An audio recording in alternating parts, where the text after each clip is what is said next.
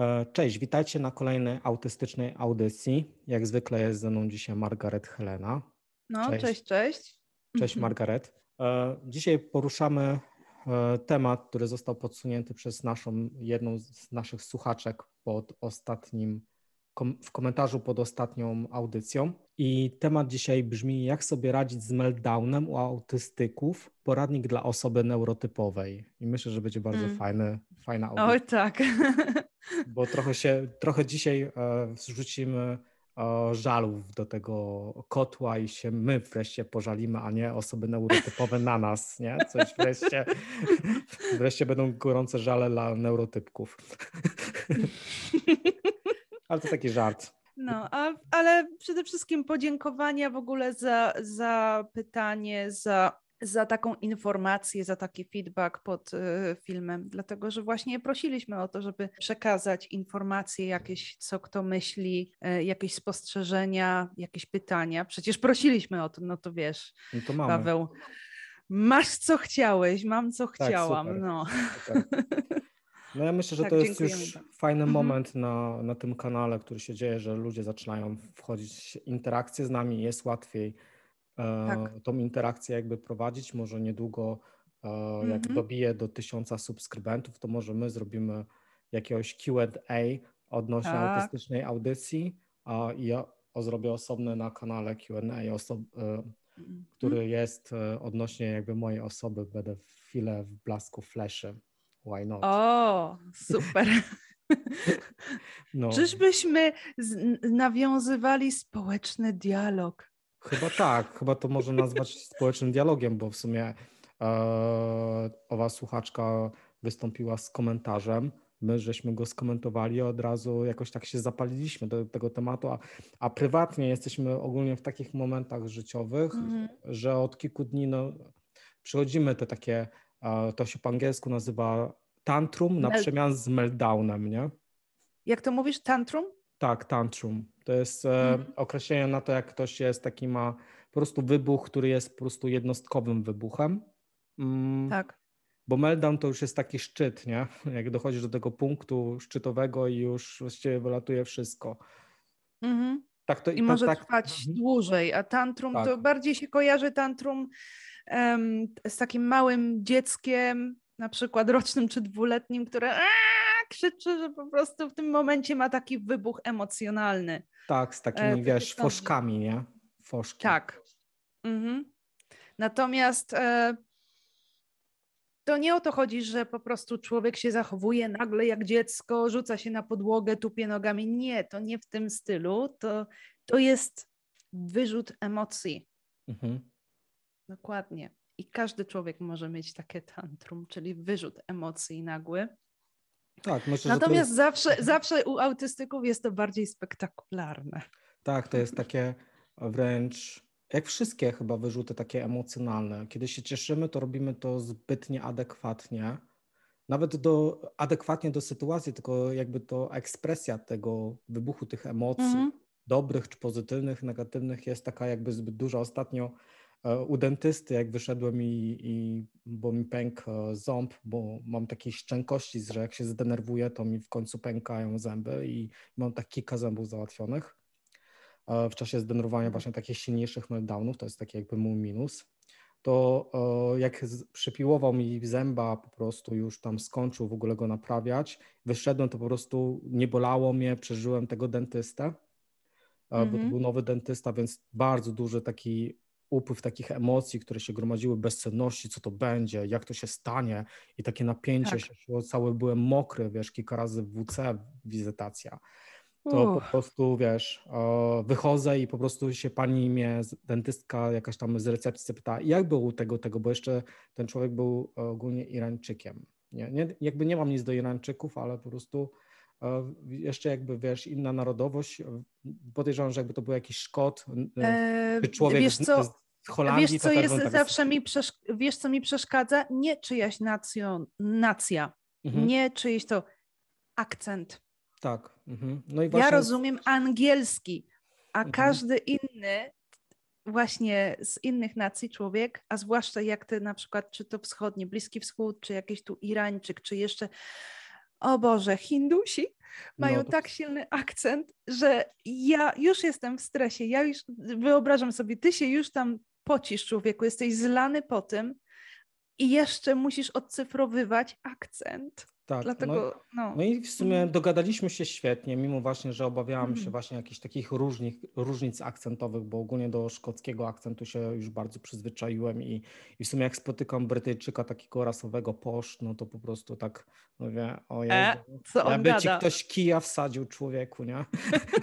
No ale wiesz, no i wiesz, Vice versa, vice versa, ja jestem po prostu, pamiętam wizytę kiedyś w Szkocji właśnie na, na tym, na taką wycieczkę pięciodniową. Trzy razy się gościa pytałam, w informacji turystycznej pytałam się gdzieś tam o drogę trzy razy. nie, W końcu więcej pomogłam sobie dzięki temu, że on po prostu używał migowego, bo i tak, Tak. po trzykrotnym zapytaniu nie rozumiałam, co mówił. no i Podobno mówił po angielsku. Tak, tak. Wszyscy Szkoci mówią po angielsku Tak. i, i wszyscy Brytyjczycy też w różnych e, jakby regionach jest 76 No. akcentów.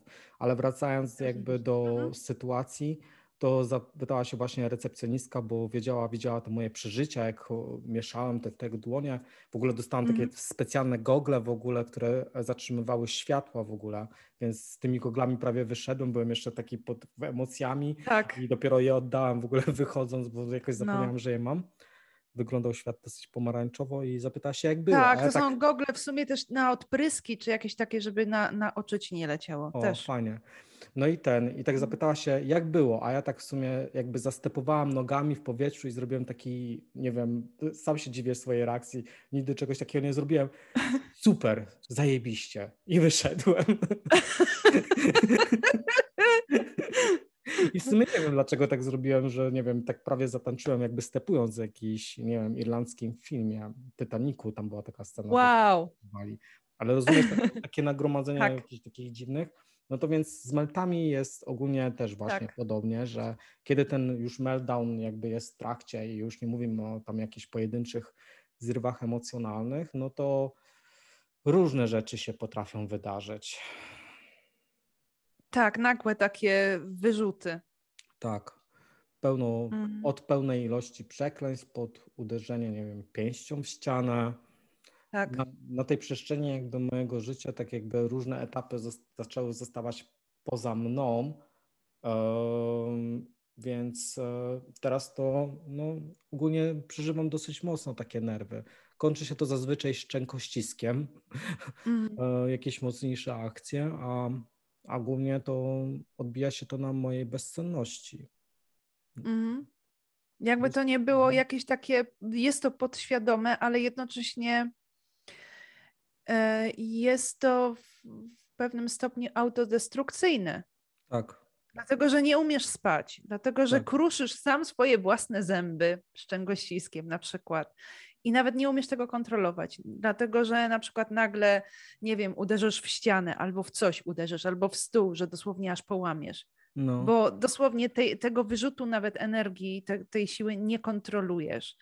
Em, są takie sytuacje, albo jak są takie melty, gdy ja miałam nieraz sytuację, kiedy dosłownie wpadałam w jakąś taką rozpad na, na zasadzie jakieś projekty robiłam i, i to było takie, czy to w szkole, czy nawet tutaj jakieś swoje tutaj w swojej działalności online, mhm. kiedy próbowałam obczaić wreszcie, co ten komputer do mnie mówi. Windows, od, powiedz mi Tak, wszystko. na przykład Windows czy cokolwiek, wiesz, te, teraz ten nowy, ale jeszcze ten stary, jak próbowałam coś tam się z programowaniem i, i Mhm. z takimi rzeczami technicznymi, a jednocześnie byłam w ogromnym stresie, jakieś, jakieś takie, mm, miałam przeświadczenie, że ja kompletnie się do tego nie nadaję Mhm. i coś nagle napotykałam przeszkodę i już taki melt dosłownie, nie, nie, jestem do niczego, to jest beznadziejne i tak dalej. I w momencie trach tym wszystkim, ja nie mówię, że fizycznie, tylko nawet, że nie wiem, mm, jakiś, e, próbujesz jakiś program i potem ten program wyrzucasz z kompa po prostu, usuwasz albo usuwasz jakiś plik, albo myślisz sobie, to jest beznadziejne, rezygnuję z tego, tak jakby nawet czasami są to dni pracy, ale czasami są to nawet jakieś e, miesiące projektów, miesiące planów, miesiące pracy i nagle coś nie wychodzi, albo znowu jakaś trudność. Nie, bez sensu. mhm. beznadzieja, to się nie uda i ciach. W momencie, w momencie tak jakby rzucasz tym wszystkim. Mhm. To jest też tak jakby no autodestrukcyjne w takim sensie, że niszczysz tak jakby w sekundę swoją własną pracę. E, z, z, jakiegoś takiego wyrzutu rozpaczy wewnętrznej, że znowu nic nie wychodzi. No to, to są takie trudne dosyć sytuacje. No tak, w pewnym sensie jest to takie trochę dziecinne jakby dla osoby, która tak. patrzy, patrzy jakby z zewnątrz, że nie wiem, 30-40-latek, nie wiem, czy 20-latek mhm. reaguje jak po prostu pięciolatek, który mi się zepsuł, nie wiem, wieża z Lego, czy nie wiem, czy podobne coś w tym stylu. Ja myślę, że w ogóle... Właśnie to jest, to jest, przepraszam, to jest właśnie to, że jakoś tak osoby neurotypowe generalnie mają, no chyba, że mają naprawdę solidnie zaburzenia, na przykład narcystyczne i inne mhm. dysfunkcje, ale tak już solidnie, to um, mają takie odruchy, że dosłownie ty widzisz, że się zachowują w momencie jak dziecko. Mhm. Ale gdy tego nie ma, tych właśnie dysfunkcji, solidnych jakichś takich zaburzeń osobowości, e, to jakoś tak potrafią to, nawet nie wiem, czy to jest radzenie sobie z tym, czy raczej maskowanie tego elegancko w towarzystwie, żeby za bardzo tego nie pokazać, że na przykład czują w sobie rozpacz, bo, albo że bo może się boją, ocenią, albo, nie? Tak. Albo mhm. że mają nerwy. Natomiast u nas to idzie dosłownie uch, takie. Nie umiesz nie tego. Nie umiesz tego ukryć. Mhm. Ty nawet, ja, ja wiesz, zorientowałam się sama po sobie po, po, yy, przez te wszystkie lata i później z powodu tych, tej całej krytyki, że jak ty się zachowujesz, że tak nie powinnaś, czy to, to, po prostu w takiej sytuacji to tak i tak się zachowuj, czy jak mogłaś w ten sposób, że to od razu tak widać, że, że to, że tam to ja, ja zawsze się pytam, ale, ale co, ale, ale jak, ale naprawdę to, to tak widać, to, to, to ja tak wyglądam? Ja mhm. nie miałam pojęcia, że ja po prostu nawet wyglądam jakoś w konkretny sposób mm, podczas swoich zachowań. I e, oczywiście to też właśnie wygląda w taki jak taki dziecinny wybuch. Tak. Takie dziecinne tantrum. Naprawdę to tak wygląda i to, wiesz, to jest emocjonalny wybuch, więc w tym momencie jesteśmy w sekundę jak te dwu, trzyletnie dzieci. Mhm. W krótkiej chwili w takie coś się zmieniamy. Um, I z punktu widzenia otoczenia, które jakoś jest przyzwyczajone, czy jakoś potrafi to maskować, mhm. My potem nie wiemy, jak to się prywatnie dzieje. Czy ten człowiek idzie później prywatnie i na przykład jest agresywny w stosunku do dzieci, bo musi to jakoś wyładować. Czy on zamiast być agresywny, on weźmie za butelkę alkoholu i się weźmie, upije? My tego nie wiemy. Mhm. Natomiast my, jako autystycy, potrafimy zamiast to przełknąć i tak jakby zdusić w sobie, a potem jakoś to, tak jak mówię, czy to zapić, czy cośkolwiek innego, to ty masz w momencie takie buch, i dostajemy feedback, że no właśnie, to jest Że coś wstyd, zrobiliśmy złego. Że to jest coś złego, mhm. oburzenie, że jak mogliśmy i tak dalej.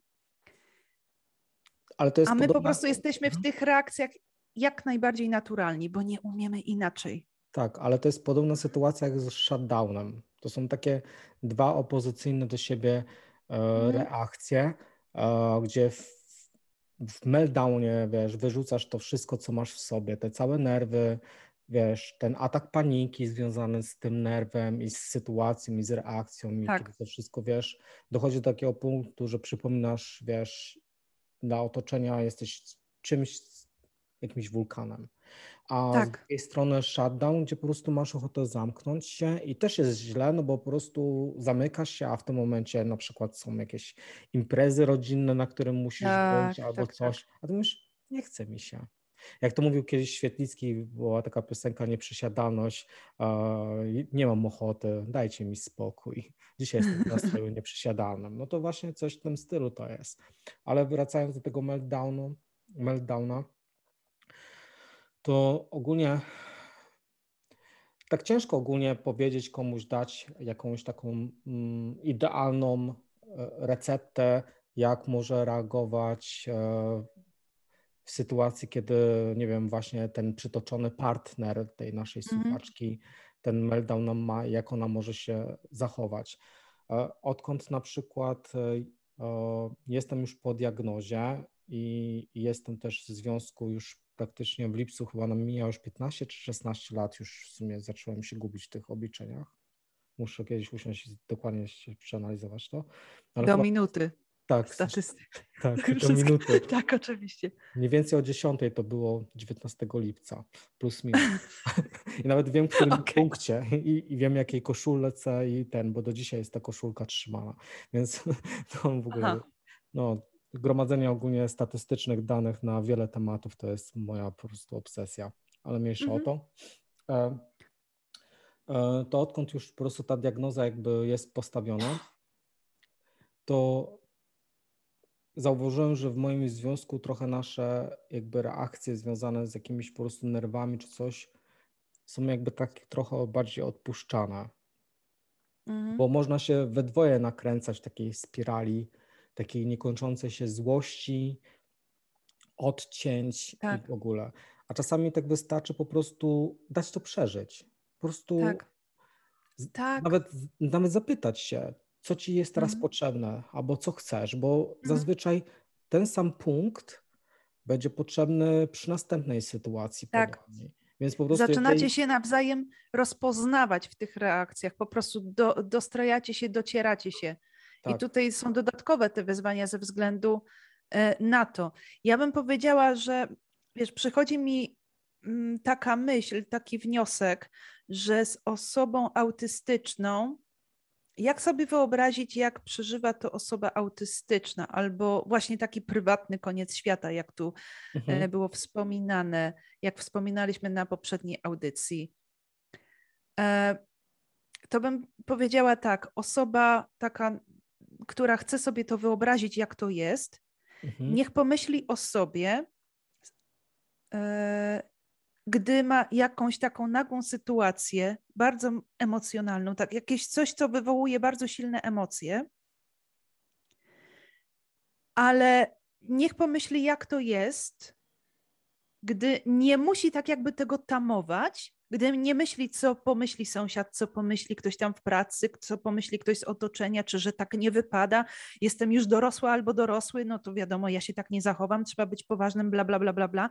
Niech tak jakby w momencie, w sekundę wyobrazi sobie, że odrzuca te wszystkie etykietki społeczne, odrzuca to wszystko, co się wyuczyła, ten cały trening socjalny i pozwala sobie odczuć te emocje i je wyrzucić, jak dosłownie jakby była małym dzieckiem. Ua! W całości. I o, jednocześnie odczuwać ten, tę sytuację, odczuwać jako taki kataklizm, tak jak odczuwa to małe kilkuletnie dziecko. Wtedy potrafi być w miarę blisko tego, co osoba autystyczna potrafi przeżyć podczas meltdownu. Tak, wiesz, nawet Mhm. jeżeli wiesz, ja wybuchnę w czasie melta, czy i, i ten, i, i, i zostanie to zauważone przez moją partnerkę, to tak naprawdę czasami jej reakcja bardziej mnie podpala, em, Mhm. że samo to moje zdenerwowanie, które było. Ja czasami, wiesz, w czasie jakiejś zwykłej sytuacji, która już miała trzy dni temu, zdążę ją przeanalizować i powiem wreszcie sobie Tak. "Mm, mm", i wyrzucę to Tak. siebie, co miałam trzy dni temu, ona, Boże, przecież to się wydarzyło trzy dni temu. No ale ja skończyłem to analizować. No ale teraz właśnie to przetrawiłeś w końcu. I Nareszcie. to jest druga charakterystyka. Czasami te reakcje mamy spóźnione. I to solidnie spóźnione. No. I nagle do nas dochodzi i jest takie wow. Czasami jest to wybuch, a czasami z, razem z wybuchem albo z taką emocją, albo z, takim, z taką ekscytacją, to jest jednocześnie takie zrozumienie. Ojejku, to się wydarzyło i muszę o tym, wiesz, jak karabin maszynowy, wszystko. Wiesz, muszę to nazwać, bo właśnie to do mnie dotarło. Więc e, to są też te reakcje. I tak jak mówię, one czasami są spóźnione. No. I to musi być niesamowite wyzwanie. Wiesz, ja, ja nie mieszkam z nikim, ja mieszkam sama, dzięki Bogu. Tylko kwiatki mogą na mnie narzekać, moje doniczkowe i to Jeszcze wszystko. mogą zwiędnąć niechcąco od tych wybuchów. Mm, wiesz co? Mój pierwszy taki doniczkowy, taki e, nie jadalny, tylko doniczkowy, taki ozdobny szparak, Mhm. asparagus. Pierwszy kwiatek, który kupiłam sobie w życiu, doniczkowy. I on mi potem jakoś wysechł, zwiędł. Wszystkiego próbowałam, próbowałam, bo- doradzałam się e, koleżanki, która na kwiatkach się świetnie znała i na ogrodach, wiesz, to wszystko robiła. To było gdzieś tak dwa lata temu. On, nie dało się, on w końcu mi zwiędł. Mhm.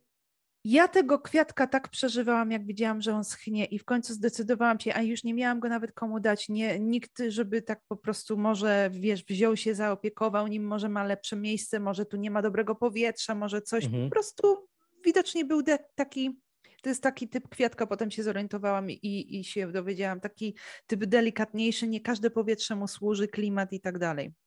Może miałam za suche mieszkanie dla niego. Mhm. W każdym razie tak go przeżywałam i to też pokazuje, jak my potrafimy prze, przeżywać sytuacje. Przeżywałam tego kwiatka tak, że dosłownie byłam w żałobie. No Jak ja go wyrzucałam, to dosłownie niemal płakałam i próbowałam się odcinać od własnych emocji. Ja czułam tak, jakbym wyrzucała dogorywającą, ale jeszcze żyjącą, ży taką żywą istotę. Dosłownie jak jakieś takie. Nie wiem, kurczę, nie, że dziecko, ale niemal, ale, ale jak, albo jakieś takie jeszcze żywe stworzenie typu mały zwierzaczek. To było tak silne, że ja potem całe dnie przeżywałam z powodu tego kwiatka i próbowałam tak jakby odrzucać to od siebie, ale normalnie mi się pła- płakać chciało. Z powodu zaschniętego kwiatka. No to ja miałem No, trochę inaczej ze swoją paprocią, bo ta paprotka Mhm. wzbudzała we mnie taką ilość pokładu gniewu. Ona tam usychała, Wow. usychała i wiesz, i sypała się tymi liśćmi na ziemię Tak. i wszędzie dookoła. I mówiłem e, do żony, po prostu weź zrób coś z tym, nie, wynieś gdzieś. Nie chcę jej tutaj, nie ma z niej żadnego pożytku, tylko się sypie i sypie, trzeba cią- co chwilę sprzątać po niej, nie? I w końcu, Tak. jakby już doszła do takiego momentu, mówiła, że, że ona mówiła, że to chyba przez moje takie gadanie, że oddaliśmy jej takiej koleżance, która bardzo lubi kwiaty i w sumie nie wiem, czy Mhm. odżyła się, już nie pytałam, bo w sumie już ten, pozbyłem się tego kwiata, więc w sumie... Ale ja mojego szparaczka to go wyrzuciłam tak prosto do kosza i normalnie aż, aż no okropnie się z tym czułam. Powiem ci, że do, dzi- do dzisiaj to pamiętam. Przecież to był kwiatek zeschły. I to pokazuje też, pokazuje tutaj, w jaki sposób my przeżywamy czasami drobną duperelę. Mhm.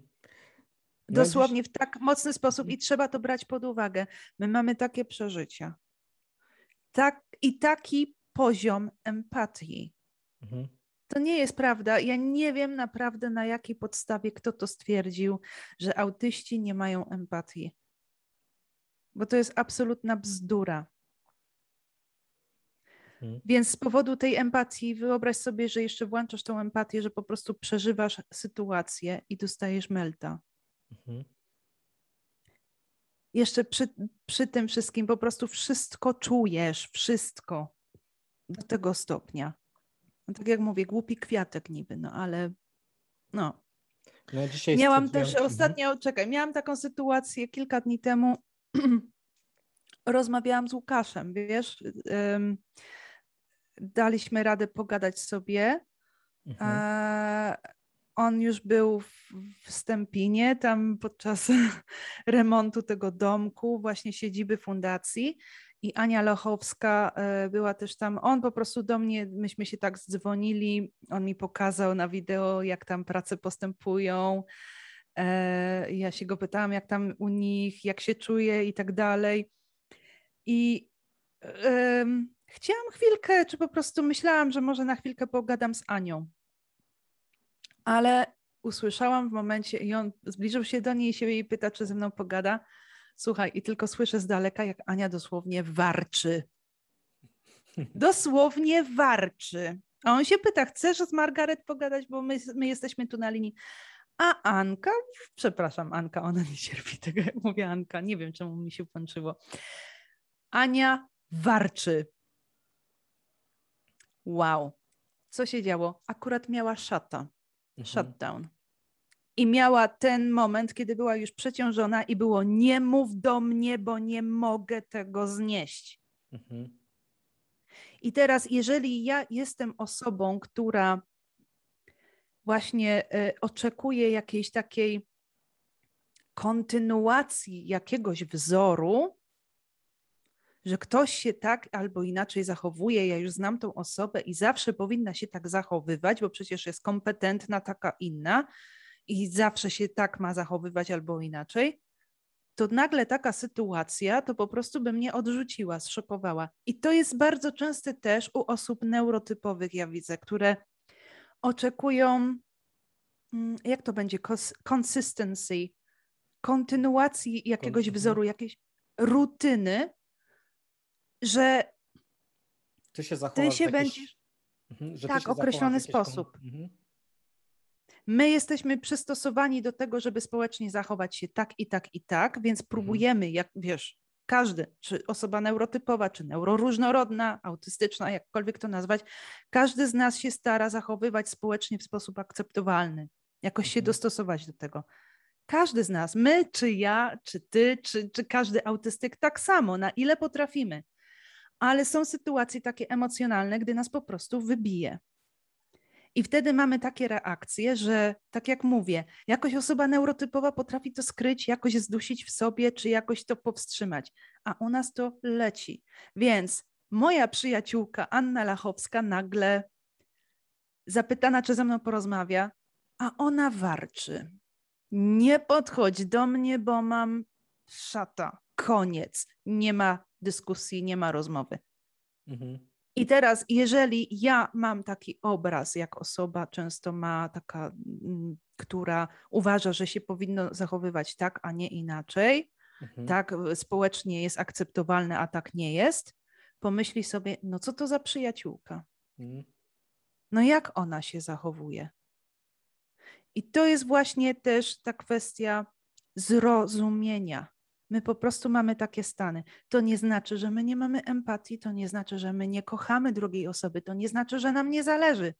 To nie znaczy, że e, my e, zdemolujemy pół domu. To nie znaczy, że my się pójdziemy zabić.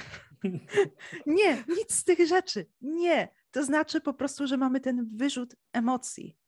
I to jest największe wyzwanie, wyobrażam sobie, dla osoby, która jest na przykład partnerem mhm. takiego autystyka, stanąć do tego bez lęku. Mhm. Po prostu zaakceptować, że twój partner takie momenty ma. I dosłownie dać przyzwolenie. Bo jeżeli, wiesz, my wyczuwamy, jeżeli ty wyczuwasz, że twoja żona nie daje ci tak jakby przyzwolenia, że ją to irytuje albo nie chce, żebyś się tak zachowywał, to jak ty reagujesz? Ale gryza nakręcasz się, gryziesz mhm. coraz mocniej i warczysz coraz mocniej. Tak, bo jeszcze w tym autyzmie jest mhm. tak, że masz tą fiksację i fiksacja może być mhm. naprawdę na różne rzeczy.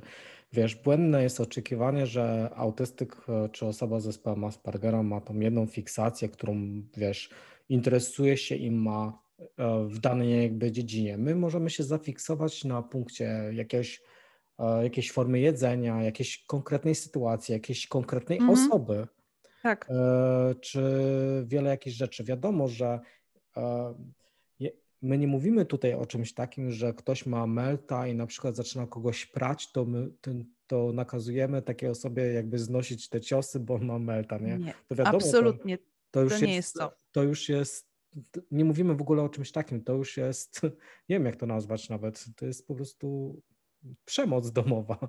Tak. To jest różnica. Mhm. Wiesz, jeżeli ktoś stosuje e, i ma, i, wa, i ma wymówki, bo meltdown nie jest po to, że po prostu, żeby cię zamknąć w jakiejś po prostu bańce i określić, to jest po prostu nerwus, on jest szarpnięty i on musi się, wiesz, potrzaskać po domu krzesłami i mu przechodzi.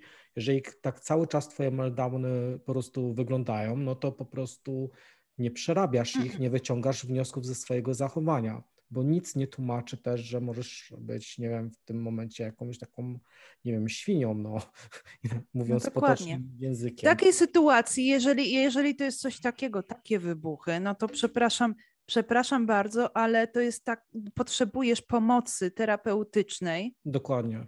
Tak samo jak nałogowy alkoholik, który mhm. też jest cudownym człowiekiem, dopóki się nie napije. Tak.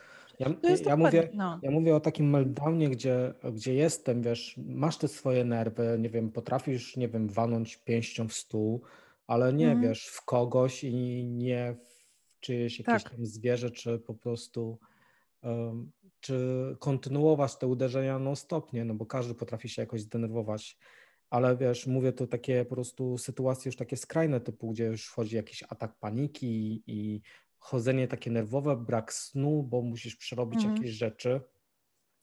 To są właśnie takie meltdowny, które po prostu są jakby tymi meltdownami, jak dla mnie. Wiadomo, że niektórzy nie potrafią panować nad swoimi nerwami, no to e, zapraszam do terapeuty. To jest też taki no, moment, tak. który jest jakby potrzebny czasami i w związkach. Ja w sumie nie znam tej osoby akurat tak już konkretnie, jak to, e, te przytoczone mhm. meltdowny jej partnera, tej osoby w ogóle nie wyglądały. Bardziej opieram się jakby na sytuacji e, swojej życiowej i obserwacji tak. tego, co się jakby wydaje też, e, nie wydaje, dzieje, dzieje w internecie i można o tym sobie poczytać. Aczkolwiek mhm podkreślam, że ogólnie wszystkie te stany emocjonalne, które są przeżywane, są po to, żeby wyciągnąć z niej jakieś wniosków. Jedną z głównych takich jakby dodatków w ogóle do zespołu Aspergera jest to, że to jest, że człowiek autystyczny no, jest bardzo dużym obserwatorem. To jest obserwator, tak. obserwator. Nie dość, że on w ogóle, już, już wiele, wielokrotnie żeśmy na ten temat rozmawiali, że do traumy mhm. możesz poznać swoją traumę, bo ją obserwujesz i i za każdym razem już tak. wyciągasz jakąś, jakieś wnioski. Oczywiście. Jeżeli twoje nerwy Wiesz, są nie do wyciągania wniosków, no to go do terapeuty, bo po prostu... Dokładnie. E, wiesz, paradoks jest taki, wiesz, kiedy e, miałam e, jakby największe takie emocjonalne, czy takie wglądowe, intelektualne też zwroty akcji, powiedziałabym, albo takie dosłownie przebudzenia, oświecenia. Mhm. Podczas, a zwłaszcza pod koniec, meltdownów. Tak, Bo one mnie do czegoś tak. To był kryzys, a kryzys przeprogramowuje cię najszybciej i najgłębiej. Mhm. Taki meltdown, który jest kryzysowy, po prostu taki jak ja nie mówię o krótkotrwałym jakimś takim nerwowym meltdownie, który może się zdarzyć dosłownie w parę minut. Parę minut mhm. trwać może do godziny czasu czy coś, ale jak jest to takie naprawdę mocne, kto, co mhm. ci trwa z powodu jakiejś sytuacji życiowej, coś się zdarzyło i masz melta z tego powodu przez dwa, trzy, cztery dni i tak dalej. Wnioski, które z tego potrafisz wynieść, gdy zaczynasz jakby samo obserwację, wiesz, jak już jesteś w takim procesie samoobserwacji, doświadczania siebie, poznawania siebie. Mhm. Gdy masz takie potężne melty, to na końcu masz dosłownie takie wglądy w siebie zupełnie nowe, nowe spojrzenie na sytuację, jakich byś nie miał bez tego meltdowna. Mhm. Tak to u mnie po prostu się zadziewa. Ostatni meltdown, który um, który tam miałam z powodu szczepionek i tak dalej, to był mój lęk, taki trauma dosłownie. to była retraumatyzacja. Ja to przez kilka dni bardzo, bardzo, bardzo przeżywałam. Mhm. I co wyniosłam z tego? Przede wszystkim większą determinację i celowość w tym, co ja tu robię online. Mhm. Moja działalność tutaj i moja działalność fundacyjna. Ja widzę w tym sens, ja widzę, że ja chcę w to inwestować, bo ja już tam w poprzedniej swojej pracy, którą wykonuję od wielu lat, ja już nie mam w tamtym środowisku czego więcej szukać. I po prostu jeszcze bardziej mnie to utwierdziło. Mało tego, wszelkie wątpliwości, które tu miałam, że a może się nadaje, a, a może to jeszcze nie teraz, a jeszcze 10 innych kursów, a jeszcze poczekać, minęło w, jed... tak, minęło w jednym momencie w tak. jednym momencie. I to było spowodowane tym meltdownem potężnym przy tym kryzysie i mhm. przy tej retraumatyzacji w, te, w temacie.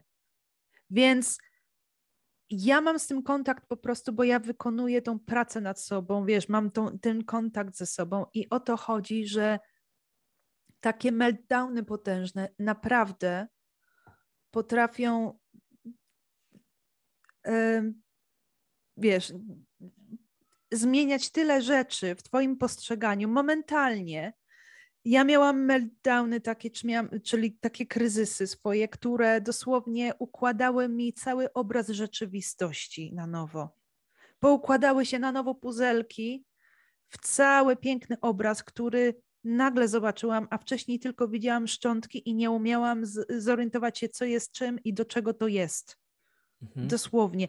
Poprzedni jeszcze meltdown taki kilka miesięcy temu, taki kryzys, to mi zakończył się w ten sposób, że ja nagle zobaczyłam, że ja wiem, kim jestem, ja wiem, co ja chcę robić, ja wiem, do czego ja chcę zmierzać. Nagle ja widziałam tą swoją drogę właśnie jako e, osoby, która chce prowadzić konsultacje, która chce działać w fundacji, która chce, wiesz, prowadzić ten swój kanał na YouTubie i nagle zobaczyłam to jako coś bardziej celowego, a nie takiego randomowego, tak jak dotąd to było.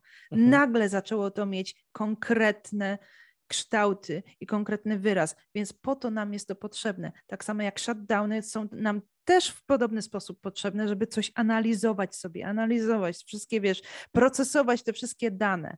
Mhm. I jest to trudne dla otoczenia, gdy wiesz, gdy ty masz te wszystkie objawy towarzyszące przy tym, co tu u ciebie się procesuje i to, co przechodzisz, mhm.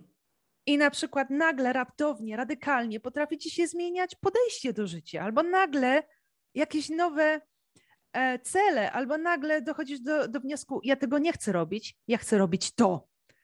I nagle tak otoczenie, wiesz, ktoś, twój partner, a, a, ale a, co? Ale zaraz, ale chwilę, chwilę, ale, ale przecież ty co? zawsze, tak, a, a, przecież ty zawsze chciałeś albo chciałaś to czy tamto, co ci się nagle stało? I takie przerażenie i brak zrozumienia.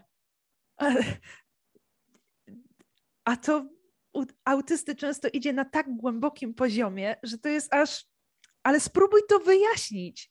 To się, tego się nie da, bo to trzeba poczuć. Wiesz, u nas jeszcze jest, do tego dochodzi, że my mamy bardzo szczere mhm. odpowiedzi na różne sytuacje, więc e, tak. Wtedy, kiedy jesteśmy w tym shutdownie czy w melcie, to e, wiesz, ludzie do nas próbują podchodzić i jakoś nam zadawać jakieś pytania, żeby być z nimi albo coś w tym stylu.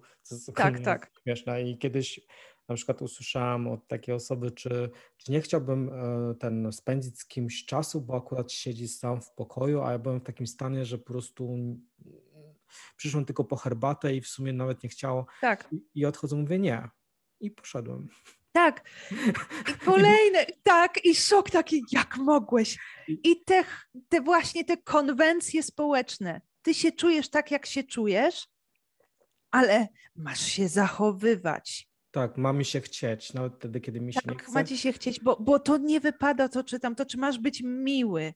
Nie, mhm. my nie dbamy o to, żeby być mili. Jeżeli ja kogoś szanuję, jeżeli ja kogoś cenię, jeżeli ja kogoś lubię, ja chcę z kimś porozmawiać, to ja z nim rozmawiam. Ale nie dbam mhm. o to, żeby być miła. Tak jak tutaj, tak jak mówię, Ania Lachowska do, dosłownie zawarczała. Mhm. W naturalny, taki prosty sposób dała komunikat: Nie jestem gotowa teraz do rozmowy. Okej, okay, nie ma sprawy. Dla mnie to jest: Aha, Ania ma szata. Nie ma sprawy. No, Ale jak to mówić. można? Dokładnie, nie wypada. Nie, właśnie osoba taka, która jest w bliskiej relacji z, z autystykiem, osoba neurotypowa, wydaje mi się, co może pomóc? Pomóc Rozmowę, podejście rozmawiać. takie, rozmawiać, ale, ale też po. takie podejście, zrozumienie, że konwenanse społeczne tutaj nie grają roli w relacji. Hmm. Nie grają roli, wręcz przeciwnie, przeszkadzają. Że osoba taka jest jak najbardziej auty, autentyczna, taki autystyk, również we wszystkich swoich emocjach autentyczna do bólu. I również nie ma tej takiej rutyny, takiej, to znaczy rutynowe ma pewne swoje czynności i tak dalej, ale w tych emocjach nie jest powiedziane, że zawsze w każdej sytuacji zachowa się dokładnie tak samo, bo tak wypada, bo społecznie tak się powinno, bo to, bo tamto, siamto. I to nie znaczy, tak jak mówię, że nie kocha, nie lubi, że Mhm. nienawidzi albo coś tam, coś tam, coś tam. Nie, nic z tych rzeczy. Po prostu to są emocje, które są szczere. Tak, które Dosłownie. wychodzą naprzeciw drugiemu człowieka, Tak. człowieka, ale one nie wychodzą po to, żeby powiedzieć, ej, sprawdzam cię, zrób coś, tylko po prostu Tak. one są. To prostu. nie jest, to nie jest testowanie. Mhm. Jeżeli to jest takie naturalne, to jest taki wyrzut, to nie jest testowanie. Mhm. To nie jest manipulacja. Przynajmniej tak zakładam, bo my nie mówimy tu jeszcze o, z, o osobach z narcystycznymi na przykład cechami osobowości i tak dalej. To już jest osobny temat. No to już jest inna to, rzeka. to już jest, tak, to już jest inna, inna sprawa. Tutaj to Mhm. też ja bym zachowywała dystans. Ale Bo fajny, Można mieć typu. ale fajny tekst mi się wymyślił. Inna rzeka, nie po, którą nie płyniemy teraz. Nie No, nie, nie, płynę, nie płyniemy tym nurtem. Natomiast jeśli chodzi o takie, wydaje mi się, że w takiej sytuacji co pomaga, ciekawa sprawa, ale na przykład e, z takich mm, webinarów coachingowych, z takich live'ów u Doroty Puzio usłyszałam u, u terapeutki ustawień systemowych i terapeutki od coachingu transformacyjnego, usłyszałam taką genialną myśl. Ona powiedziała e, do osób, które po, po prostu emocje z siebie tak jakby wyrzucały, które czuły coś po, po, w, w czasie, w trakcie tych procesów tam e, na, na, e, na tym webinarze. Powiedziała coś takiego. Daję wam przyzwolenie, żebyście to czuli teraz. Mhm. To jest tak istotne. Powiedziała, że bardzo często nie dostajemy tego przyzwolenia w domach rodzinnych od rodziców albo społecznie. I tak jakby podświadomie my ciągle na to przyzwolenie czekamy, Mhm. żebyśmy mogli czuć swobodnie to, co czujemy. Mhm. Jeżeli na przykład takie coś zobaczyłam, jeżeli osoba autystyczna w takim melcie albo już na skraju melta, gdy usłyszy od ukochanej osoby spokojne słowa, słuchaj, mogę nie rozumieć do końca, co czujesz. Może to być nawet dla mnie trudne, ale jeśli o mnie chodzi, akceptuję Twoje emocje. Mhm. Jeśli o mnie chodzi, masz tu i teraz pozwolenie na to, żeby czuć to, co czujesz, żeby wyrażać to, co czujesz, i to jest ok. No bo te emocje czasami aż się Mhm. przegrzewają w człowieku, a jeszcze ktoś, kto mówi, Oczywiście. Ale po co ty tak przeżywasz, to już jest tak, jakby ktoś podkładał ogień centralnie, jakby Oj, tak. wołał, wołał o to, żeby Tak. po prostu dostać jeszcze większy, nie wiem, w cudzysłowie, wpierdziel na ulicy, nie? Tak, i dlatego, dlatego na przykład takie teksty typu uspokój się albo nie przeżywaj tego, co ty, jak ty to przeżywasz, to jest bardzo często tekst, to są bardzo często reakcje, które autystycy od dziecka słyszeli. Mhm. Od dziecka, bo ciągle te ich reakcje były takie przygaszane, przyduszane, bo e, wszyscy, otoczenie było wystraszone tymi y, z powodu tych reakcji, albo było zawstydzone, albo zszokowane, no jak ty się zachowujesz. Więc jeżeli osoba bliska potem mówi na zasadzie, ale weź się uspokój, to dosłownie to jest jak płachta czerwona na byka. Mm. Wiesz, ja lubię te Mm. statystyki robić i w- zauważyłem Tak, wiem. i ten, miałem smartwa- smartwatcha, i którego już później sprzedałem, bo w sumie znudziły mnie te staty- statystyki. Spałem z nim, mierzyłem sobie sen, swoje, wiesz, Mhm. bicie serca, kiedy się denerwuję, kiedy nie denerwuję, bo, Mhm. bo ogólnie go kupiłem po to, żeby sprawdzić, ile Tak. śpię i jak to ogólnie wygląda, moje skoki e, ciśnienia, czy bicie serca, jak Mhm. się zdenerwuję, czy jak mam szaty, żeby to Tak.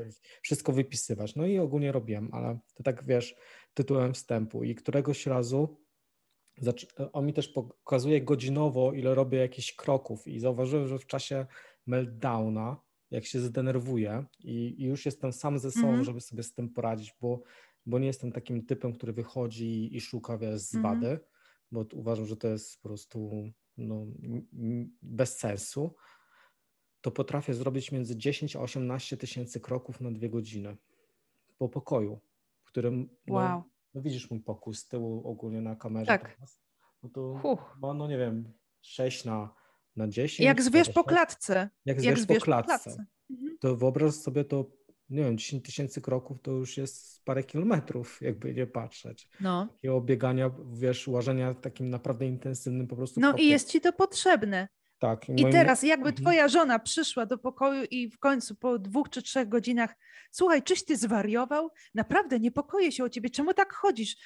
Ale, ale ty, ty, ty, słuchaj, to nie jest normalne. Może powinnam zadzwonić do psychologa, może coś tam, może powinieneś pójść i się leczyć, a może tak, tak. potrzeba tak. ci coś na uspokojenie. Wyobraź sobie wtedy Twoją reakcję. No, byłaby taka... Chyba byś jej skoczył do gardła. Może, może, do gardła nie, ale bym powiedział coś na zasadzie wyjdź, zostaw, no. nie? Bym był bardziej chyba skonstruowany, skonst... jak to się mówi to słowo? Skonstru... Skonsternowany. Właśnie. Tą całą ogólnie sytuacją niż ona z tak. sytuacją, która jest widoczna, tak. bo z mojej perspektywy no jestem zdenerwowany i wolę mhm. chodzić mm. niż rzucać przekleństwami na zewnątrz tego pokoju. Tak. To jest chyba lepsze, nie? Tak. Wybieram chyba lepszą opcję w ogóle na tego, no, a ogólnie ona tak jakby nie robi, więc, ale znam takich ludzi, albo słyszałam o takich ludziach, może znam, to jest e, głupie, mm, nie znam takich ludzi, ale słyszałam o takich sytuacjach, że no ludzie, wiesz, e, mówią tak in, innym jakby autystykom. Uważam, że to jest ogólnie totalnie, totalnie bez sensu. Te takie E, nadopiekuńcze mamusia. O, o tak. Właśnie to też chciałam poruszyć. Mhm. Mhm. Takie partnerki nadopiekuńcze mamusie, które po prostu jejku, znowu, znowu przeżywasz tak mocno, nie rób tak, bo ja się boję. To są takie straszne rzeczy. Chodź się poprzytulajmy, albo nie wiem. Tak. Albo pomejgary, a nie tak chodzisz bez sensu. Tak. I jakie to jest, patrz jak to nawet brzmi dziecinnie. Tak, tak tak po prostu taka reakcja dziecinna. W to w piaskownicy tak. wali grabkami w ziemię, pójdę go uspokoić, bo grabkami Nie rób to, tak, tak. Jednocześnie infantylizacja ogromna partnera. Tak, dokładnie. Na przykład, bo tutaj, tak jak ja mówiłam, daje ci przyzwolenie na to, co czujesz, daje ci przyzwolenie, że możesz tu, czuć to, co czujesz. I mhm. dla mnie to jest ok. To jest dorosłe podejście. Mhm. To jest dorosłe podejście. Jesteśmy obydwoje dorosłymi ludźmi. Jeśli o mnie chodzi, możesz czuć to, co czujesz. Jak dla mnie jest to ok. Jeżeli to jest dla mnie za dużo, to wyjdę z pokoju. Albo jeśli to dla mnie za dużo, to ci powiem, że mnie to bardzo obciąża. Jeżeli ja się tego boję, to ci powiem, że się tego boję. Mhm. Ale nadal, jeżeli ja się tego boję, to ja się tego boję. Ty nie musisz się bać sam siebie i swoich reakcji. No, o to chodzi. A taka takich... Mhm. infantylizacja to jest i zawstydzanie, i to takie, ojej, nie, nie rób tego, bo to nie fajnie. I to jest, wiesz, partner czy partnerka boi się, sama ma z tym problem, że się boi, zamiast spokojnie stanąć do tego jak osoba dorosła. Mhm. Myśmy, nie wiem, jakoś społecznie, mnie to zadziwia aż, że my jako społeczeństwo tak strasznie zaczęliśmy się bać trudnych emocji, mhm. że e, tak jakby nie umiemy kompletnie do nich podejść, nie umiemy w ogóle być przy nich obecni. Tak, i wrzuciliśmy wszystkie emocje mhm. związane ze złością do jednego worka złość. Tak. E, drugie emocje wsadziliśmy tak. radość i po prostu mhm. widzimy tylko świat, albo ktoś jest zły, albo ktoś jest radosny. Tak, jak, tak. tak jakbyśmy podzielili ten świat przy tym przysłowiowym, e, nie wiem, czy to jest przysłowiowe, no, ale przy tym drzewie poznania dobra i zła i wiesz, mhm. jest ten jeden, e, jeden owoc, który ma ci określić po prostu e, albo jesteś dobry, albo jesteś zły, jesteś tak przypisany, albo pójdziesz do piekła, albo do nieba, Dokładnie. albo do tego, albo do tamtego, albo jest kobieta, albo jest mężczyzna. Wszystko jest, wiesz, może kobieta i mężczyzna to ogólnie jest, nie? Ale a i tylko jakby z płci, ale po prostu wiesz. A i tu można by dyskutować, bo podobno jest to spektrum, ale tak, dobra. ale miesza o to, temat. jakby ja już mhm. teraz e, gadam jakby o przeciwieństwach, które są jakby przeciwieństwami tak. takimi mhm. ogólnie ta kobieta i mężczyzna to wlazły nie w te przeciwieństwa, które powinny. Ale mhm. mówię o takich emocjonalnych, że albo dobro, albo zło, albo to, albo tamto, albo to, albo tamto. I ty jesteś zmuszona cały czas wybierać pomiędzy dobrym, a pomiędzy złem. Jeżeli wybierasz, masz złą reakcję na daną sytuację, to ktoś w końcu mówi do ciebie, no jesteś złym człowiekiem. Mhm. Albo masz cały czas uśmiech przyklejony na twarzy, wręcz wiesz, e, uśmiechasz się na każdą sytuację i tak. wszystkie ciosy, a potem nie wiem, e, trawisz to sam ze sobą i popełniasz samobójstwo, bo, bo nie możesz Dokładnie. swojej słabości. Dlaczego ludzie popełniają samobójstwo? Z powodu tego, że nie są w stanie pokazać E, obok ludziom, z którymi na co dzień są, swoich słabości. To jest bardzo, tak. bardzo proste do zrozumienia. To nie ma żadnego. To jest, to jest jedna z przyczyn. Tak. Bardzo, bardzo, bardzo istotna przyczyna. Właśnie jedna z głównych przyczyn. To nie jest sytuacja sama w sobie, mhm. to jest sposób, w jaki podchodzimy do sytuacji. Mhm. No, na przykład dajmy na to, że wiesz, e, kobieta na przykład mężczyźnie nakazuje jakiś sposób zachowania i go kontroluje, no to, a potem mówi innym oh. koleżankom, on nie jest męski, muszę go zostawić. Odwrotnie w ogóle, wiesz, no. mężczyzna jakoś inaczej traktuje dziwnie kobietę, a potem ma do niej pretensje, że ona nie zachowuje się tak, jak, nie wiem, powinno być, nie? Że no Boże, no dokładnie. Mężczyźni albo gdzie są te kobiety? No właśnie wsadziliście je w worki, przypisaliście mm -hmm jakieś po prostu nazwy i po prostu w tych workach trzymacie po prostu te swoje ofiary. To są trzymane wasze ofiary. Tak. No. Raz, raz to, że mm, jakby to ująć. Zobaczmy w ogóle, czego chcemy. Ile kobiet powtarza na przykład, albo mm, kobieta weźmie sobie takiego autystycznego mężczyznę, bo przynajmniej ja wiem, że on jest ze wszystkim szczery prawda? On jest szczery, zawsze będzie szczery i tak dalej, i tak dalej. Ja wiem, z, ja wiem e, z czym przynajmniej mam do, do czynienia, że nie będzie grał, tylko kawa na ławę. Mhm. Ale potem w życiu nie umie sobie z tą szczerością radzić, czyli e, z jednej strony e, tak jakby wchodzi w związek z tym człowiekiem, i głównym, jednym z głównych argumentów jest ta jego szczerość, otwartość, ta jego autentyczność, a potem właśnie z tymi cechami walczy. w życiu codziennym walczy, bo ma z nimi największy problem. No bo czemu on jest taki? No ale, ale ze względu na te cechy go tak, wzięłaś. Bo, bo, ona, bo, ona, bo ona myślała zapewne, że jest w stanie go zmienić. Niektórzy to, mhm. wiesz, biorą się, wiesz, żeją na całe lata, w ogóle tak. absurd. Tak i, i chcą być ratolami w ogóle i zmieniać, bo mają jakieś, tak. nie wiem, to jest jakiś chyba problem jakiś emocjonalny, że tak ludzie potrafią. To jest, to jest też, to jest też jakiś taki, nie wiem, syndrom, czy jak to nazwać. To jest takie, jak pasuje ci szczerość partnera, to tak, jak najbardziej, niech on będzie szczery. Tak. Ale później w życiu codziennym, w stosunku do ciebie, jak jest szczery i ci to nie pasuje, to czemu on jest szczery? To jest bezczelny wtedy. To nie jest szczery, to jest bezczelny. Tak, bo, bo masz... jest okrutny. No, tak, bo ty masz kłamać e, w stosunku do jednej tak. osoby i Czyli, mówić tak. tego, co nie chce usłyszeć, ale jak mówisz to, co jest prawdą i mhm. niestety musisz to usłyszeć, no bo się pytasz o to, Wiesz, to tak jakby, nie wiem, co, mówię, tak. ja tak nigdy jakby nie zrobiłem, ale tak mi przychodzi takie głupie skojarzenie, no nie wiem, przychodzi, wiesz, nieumolowana dziewczyna do swojego faceta, patrzy na niego, jestem piękna, a autystyk mówi, nie, masz pryszcza na twarzy. No i tyle. Ale w danej tej sytuacji on cały czas myśli tego, tylko wiesz, jeżeli możesz myśleć, no chyba chodzi o tę daną chwilę, nie? Bo przychodzi tak, on tylko to w tym momencie tak. zauważy, jakby to przykuło jego uwagę, ale to nie znaczy, że on nigdy nie zauważy to, że jest piękna, tylko na tą sytuację. Mhm. Ale ta dziewczyna, jeżeli ona ma jeszcze do tego kompleksy, no, no tak. no to koniec. No. no to jest załamana. Ja to ty nie widzisz, taką... że jestem, to ja nie jestem piękna dla ciebie i tak dalej, i tak dalej.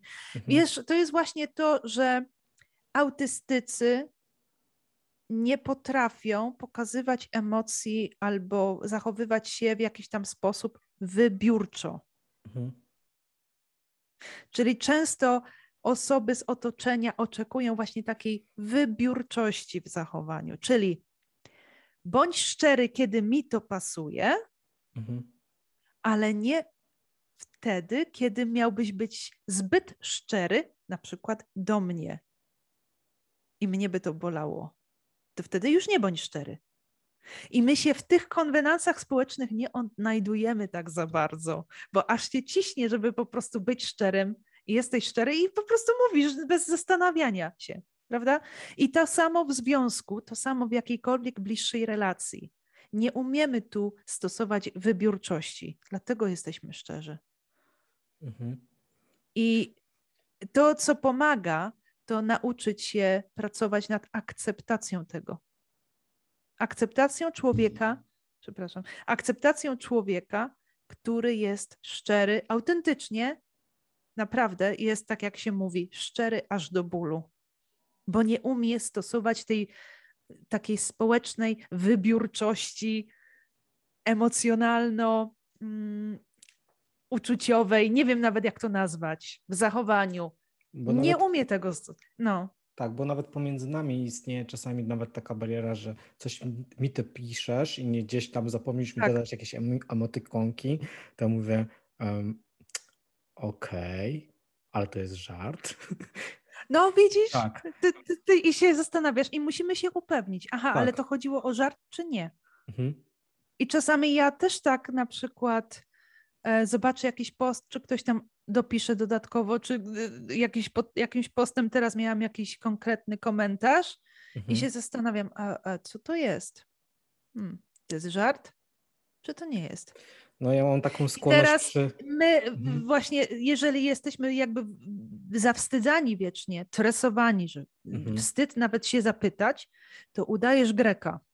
Czyli udajesz, że niby wiesz o co chodzi. I jeżeli masz sytuację taką społeczną, że na przykład jesteś otoczony ludźmi i oni zaczynają się śmiać, to ty wtedy dołączasz. Aha, ha, ha, ha, że aha, jaki fajny żart. I wtedy aha, to był żart. Mhm. Ale wiesz, to jest na zasadzie takiej, że nie wolno się spytać, nie można być szczerym, bo masz od razu wiedzieć, a my nie Mhm. wiemy. No i to jest to. W ogóle taka sytuacja mi się ogólnie przypomniała, w sumie, o której chyba ch- nawet mogę powiedzieć, z dzieciństwa odnośnie takiej, wtedy wiesz, to było nazywane, że ja miałam histerię, ale wiem, że to było meltdowny po prostu już teraz. Mhm. A przez moich rodziców była taka sytuacja, że dostaliśmy wieczorem e, telefon, że zmarła jedna z sióstr mojego ojca. I to był, wiesz, taki, wiesz, połowa, ten początek w sumie lat 90., więc ja miałam wtedy chyba z 8-9 lat, jak to się jakby wydarzyło. No i ja w tym ogólnie e, zaraz jakby za tym telefonem, za wiesz, mamą, która odebrała ten telefon, wpadłem w taką histerię i od razu ryk, padłem na ziemię i po prostu i płaczę. Nawet w sumie Tak. to nie był płacz, to był taki historyczny krzyk płaczliwy, bo w Tak. sumie jakoś nie pamiętam za dużo jakichś sytuacji, w których płakałem w swoim życiu. Były naprawdę na palcach jednej ręki. No i e, mama się pyta, no ale co się stało? Ten, że mówię, że, e, no, że ta moja ulubiona ciocia nie żyje. Jak tak się mogło No. stać? A mówi, ale e, nie, to nie, to nie ta ciocia, to nie ta, inna. A ja, a okej, poszedłem. I, i, I ta sytuacja, w ogóle jak ręką odjął, skończyło się. I, Tak. ten, i, I wszystko tak patrzył się na mnie i tak w sumie, pamiętam to dzisiaj, że się tak wszyscy na mnie patrzyli i ja w sumie byłem taki dumny w ogóle z tego, że się tak to zakończyło, że oni tak, Tak. patrzyli na mnie z takim, ja wtedy to odebrałem, że oni patrzą na mnie z podziwem, ale oni patrzyli chyba zaskoczeni. I Tak, zszokowani, że jedną ciocię to histeria, bo żałuje, że ojejku zmarła, a druga to masz w ogóle, nie wiem, tak, okej, i wszystko wyobraź okej. sobie, i wyobraź sobie, że ten, że poszedliśmy, poszliśmy już na pogrzeb i, i Mhm. stała taka lekko taka smutna kobieta i, i ogólnie to była córka w ogóle tej e, osoby, co zmarła, ale i ona mi mówi tak, e, że jak znosisz w ogóle e, tą sytuację, bo taki widzisz, taki Bo, ja próbowałam być smutny, nie? I to tak wiesz, zniżyłem głowę i chodziłem tak smutno. A ja mówię, e, dobrze, bo to e, nie, bo nie zmarła moja ulubiona ciocia. A ona mówi, ale to była moja mama. Mm, Okej. Okay. Poszedłem dalej z tym smutnym wzruszeniem. Tak jakby do ciebie to jeszcze nie dotarło do końca, ale nie uderzyło. Nie, ja nie rozumiałem, ja nie rozumiałem w no. ogóle tej sytuacji. No nie zmarła ciocia, nie działam histerycznie, więc trzeba mi pogratulować po prostu i no. zrobię tą smutną minę, zniżę głowę, bo tak się już nauczyłem, że pogrzeb to trzeba zniżyć, ale jestem Potem, radosny tak. w sobie, nie? Bo nie zmarła tak. ulubiona ciocia, nie? I to jest, to się wydaje okrutne i to się wydaje mało empatyczne, ale tak naprawdę to jest szczere. Mhm. No niestety, no, no, ale jest to szczere. I teraz pytanie, czy mamy wiecznie udawać jakieś uczucia, emocje, które są prawidłowe, mhm. czy dać sobie z tym spokój? No ja wolę. No i to jest, nie to wiem, jest, co zrobić, to, to jest tak, wielki. No. To już tak, tak zamykam jest... po prostu ten rozdział, jak ktoś po prostu mi próbuje narzucić jakieś emocje i mam coś tam mm-hmm. wchodzić w jakieś. Po prostu przemilczam te fakty, jak nie wiem, jak zareagować. E, podoba mi się, podobało mi się jedno z, e, z nagrań kiedyś Ani Lachowskiej na jej e, kanale, który miałam okazję ogólnie montować. I na końcu było mhm. takie stwierdzenie, że jak nie wiesz, co masz zrobić, to najlepiej nie rób nic. I Dokładnie. Staram się tego trzymać i zauważyłem, że bardzo dużo to wprowadza jakiejś takiej harmonii w moje życie. Tak. Ja najbardziej wpędzałam się w kłopoty. Najwięcej miałam z tym problemu. I to powodowało ogromny stres później i naprawdę kryzysy e, i e, opinie i reakcje otoczenia bardzo negatywne, kiedy taki czułam sobie przymus, że ja muszę coś zrobić. Mhm. Bo tak zostałam nauczona, bo wiesz, społecznie konwenanse ci mówią, że no, powinien, powinieneś coś zrobić. Oczywiście coś zrobić, coś właściwego, czyli powinieneś w odpowiedni sposób wyczuć sytuację. Mhm a ty nie, nie do końca czaisz bazy. I co masz zrobić, bo, bo możesz albo czasami zrobić prostu, za dużo. Tak, albo do końca do ciebie to jeszcze nie dociera. Właśnie tu też mamy tą autentyczność, że na przykład na pewne emocje w danej sytuacji, na danym etapie życia, na przykład, mamy w sobie jakby zablokowanie czy zamrożenie. I paradoks jest taki, że każdy z nas ma jakieś sytuacje, takie, czy, czy jakieś takie reakcje, um, które dowodzą wręcz pewne, pewnego rodzaju jakby bloko, blokady wewnętrznej, jakiegoś zamrożenia emocjonalnego na coś mhm. tam, albo um, jakiegoś lęku, żeby czegoś nie odczuwać, jakiegoś unikania, wiesz, takich uników, mhm. żeby czegoś nie doświadczyć, emocji, jakichś emocji, jakichś odczuć, ale jakoś to potrafią, wiesz, właśnie to, że jakoś tu lawirować z tym, jakoś sobie z tym radzi, żeby tego nie pokazać po sobie. I jakoś mhm. potrafią to grać. Ale każdy jakieś tam traumy ma swoje, ze swojego systemu rodzinnego, również swoje dziecięce, mniejsze lub większe. Absolutnie każdy ma. Mhm.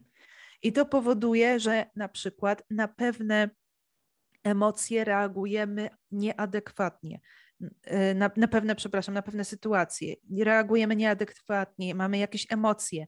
Tylko teraz pytanie, czy umiemy to jakby zablokować, nie pokazać po sobie. Mhm autyści nie mają za bardzo tej umiejętności. Naprawdę tu się zmagają, nie wiedzą do końca, jak to zrobić, bo najpierw jest ta reakcja, a potem jest często, a potem jest zastanawianie się, e, e, a czy to właściwie tak wygląda, czy nie za bardzo. Więc potrafimy nagle zareagować w taki właśnie mhm. sposób, ale też. E, właśnie osoby neurotypowe zauważyłam, że jeżeli mają takie właśnie te z powodu różnych traum, z powodu różnych dysfunkcji, z powodu różnych mhm. systemowych też traum już wielopokoleniowych, mają na jakieś uczucia, na jakieś, na jakieś emocje, jakby blokadę, jakieś zamrożenie w sobie, potrafią to i tak jakoś tam przedstawić, wiesz, takie fejkować, czyli potrafią te emocje udawać skutecznie mhm. w razie sytuacji. A wyczuć w Wielkiej jakby, Brytanii. Tak, tak. Natomiast autystycy znowuż nie potrafią. Więc mhm. jeżeli mają w sobie jakieś takie wewnętrzne zamrożenie, blokadę w sobie, na jakieś przeżywanie, na jakieś, y, jakieś emocji, na, jakieś, na przeżywanie jakichś uczuć, mhm. To tak jak ty masz sytuację taką na tą ciocię, no nie wiem, no nie masz tej reakcji. No okej, okay, dobra, ale to jest moja mama. Okej, okay, no spoko. Mhm, tak, no ale nie Bo tak moja. Tak, nie, nie, miałeś, nie czułeś tego tutaj, no nie, nie, miałeś do końca tego kontaktu z tym.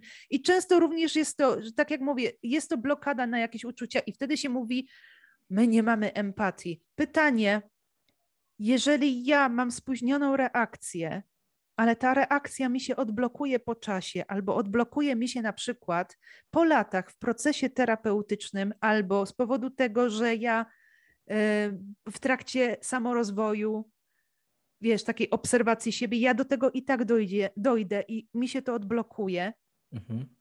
to czy ja jestem nieempatyczna? A weź porównaj do osoby, która nie przejmuje się tym, że jest na to zablokowana, bo potrafi elegancko odgrywać tą emocję, mhm. czyli aktorzyć. Mhm. Teraz, kto ma większy problem tak naprawdę z empatią i odczuwaniem emocji? Jeżeli ja mam kontakt z jakąś emocją i jeżeli ja ją czuję, to ja ją czuję całą sobą. Teraz y, y, ty kiedyś wspomniałeś na jednej z audycji o tym, e, o Aspergerze, o tym doktorze, e, tym badaczu Asperger. Tak. Mhm. Ty to wspomniałeś. O, o Hansie Aspergerze, no. Mhm. Hans książkę, czytałem jego książkę o tym, jak robił, znaczy powstawała ta ogólnie na początku lat bodajże 30. psychopatia mm. dziecięca przez niego nazywana lata 20-30. I to był no. gościu, który był na usługach jakby trzeciej Rzeszy, nie? Bo to był taki tak. moment. Austria była tak. wtedy anektowana, on był e, Austriakiem. No i, i tam ogólnie się tworzyła ta ogólnie psychiatria w tej Austrii, wiesz. Tak. Mhm. No, natomiast y, jakby nie było, tamte rejony, również Niemcy na przykład, tak jak tu Freud, miałeś, y, mhm. miałeś Freuda, miałeś Jung, Junga, mhm. to są psychiatrzy z tamtych rejonów, to są te, y, czy niemieccy, mhm. Czy właśnie też to mówisz, ten Austriak. Tak. Mhm. To były w tamtym czasie, w tamtych latach, początku lat dwudziestych, mhm nie, przepraszam, XX wieku, początku lat XX wieku, lat 20., lat 30. i tak dalej, jak również poprzedniego wieku. wieku. Też poprzedniego wieku, ale też mhm. końca XIX wieku. Dlaczego tam się akurat pojawili?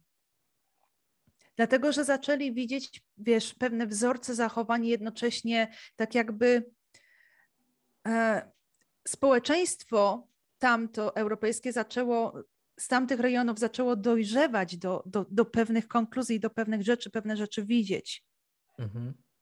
Na przykład, co pewne wzorce wychowania robią z ludźmi, mhm. robią z dziećmi. Jeżeli jest autystyczne dziecko i ono jest na przykład od najmłodszego dzieciństwa tresowane jak zwierzę, mhm jak taki pies. Wiesz, bo nawet to, to, co my teraz mamy, to już wiesz, to takie już poluzowanie, wiesz, to, ta cała psychologia, psychoterapia, rozumienie dzieci i tak dalej, jak rozmawiać z nastolatkiem i tego typu rzeczy. W tamtych czasach tego nie było dekady temu. Mhm. Dzieci ryby głosu nie mają, wiesz, ta niemiecka taka Kinderstuba, ten Ordnung muss sein, tak mhm. dzieci były wychowywane. Mhm. I teraz taki autystyk się zdarza, który nie potrafi się wtłoczyć w ramy. Mhm. Co takie dziecko może zrobić? Zablokować się na to. Mhm. Dosłownie zacząć przejawiać cechy psychopatii, czyli blokada totalna, nie czuje. Ale popatrz na bardzo zabawną Nie sytuację, bo jak zaczniesz sobie przeglądać internet, to znajdujesz takie komentarze, że, e, że to ludzie się już wypowiadają, którzy mają po 40, Tak. około 50, nawet te 30 się zdarza, ale mówią na zasadzie takie, że jak coś tam jakieś dziecko źle coś zrobi, to mówią, e, wiesz, gromią wiesz, z tego z tej, za tej klawiatury, za tych monitorów. Za moich czasów to był rzemień, który wisiał, w Tak. ogóle, wiesz, i, i nikt nie podskoczył. I ten, No. i, i dostało się pasem i po prostu, i wyszłem na ludzi i nic mi nie jest. No, Jak, nie wiem, jak wieszczysz w ogóle, wiesz, mszczenie się, wiesz, na swoim dziecku, które się ma uczyć Tak. e, życia od ciebie, od Mhm. ciebie, a ty go chcesz uczyć e, pasem w sytuacjach e, jakichś tam absurdalnych, bo ci Tak. dziecko się odzywa w czasie meczu czy w czasie jakiejś tam Mhm. sytuacji, no to ty się musisz leczyć, a nie dziecko. Dokładnie. No i teraz niech się zdarzy, że dziecko, które jest tak wychowywane, jest autystyczne. Przecież pamiętasz swoje dzieciństwo. Mhm. Jakbyś był w takiej sytuacji, no to nie wiem, albo byś uciekł z domu, albo musiałbyś się dosłownie zablokować na wszelkie emocje, zamrozić, Mhm. bo nie miałbyś wyjścia. To jest element dosłownie jak, jak u zwierząt, element przeżycia, zamrażać się. Nie czuję. No, dla mnie wychowanie tak jakby, wiesz, klapsa rozumiem, żeby dać dziecku Mhm. Tak. zbroi. No to jest Tak. takie pokazanie, przekroczyłeś granicę, dlatego dostaniesz karę i Mhm. wytłumaczenie, dlaczego jest ten klaps, ale po prostu lanie jakimś pasem itp. to nawet Ale nawet nie lanie, tylko jakieś takie, takie, szty, takie sztywne wychowywanie, w taki Mhm. sztywny sposób żołnierski. I to się działo w tamtym czasie, przecież tutaj w, Mhm. w Europie Zachodniej. I potem dziwić się, że, że były, że nagle pojawiły się takie osoby, na przykład Freud czy Jung. Mhm. Dlaczego oni się pojawili? Przecież zaczęli się ci lekarze, e, ci badacze, e, zaczęli się zajmować bardzo poważnymi przypadkami ludzi, którzy naprawdę mieli z głowami bardzo solidnie. Mhm. Zaczęli dochodzić, dlaczego tak się dzieje, dlaczego taki wysyp. Mhm. I później również tacy badacze, jak, jak tutaj Asperger, który mówi: O, te dzieci są takie charakterystyczne, mają takie, takie dziwne zachowania. Potem to wyszło jako zespół Aspergera i tak dalej. Wiadomo, że autystyczne, takie odcięte, ale jakieś takie są psychopatyczne albo socjopatyczne, nic nie czują w ogóle, zero kontaktu ze światem, nie mają empatii. Tak, oczywiście. Główny zarzut: nie mają empatii. Ja sobie myślę, jeżeli takie dziecko jest autystyczne, jest tak nadwrażliwe, Mhm. a jest wychowywane w takim żołnierskim drylu, Mhm. jak ono ma sobie poradzić? Ono się musi do som, swa, samych swoich emocji i reakcji zdysocjować, bo inaczej to umrze. Nie przetrzyma. Ja pamiętam siebie i swoje reakcje. Także te, te zarzuty później.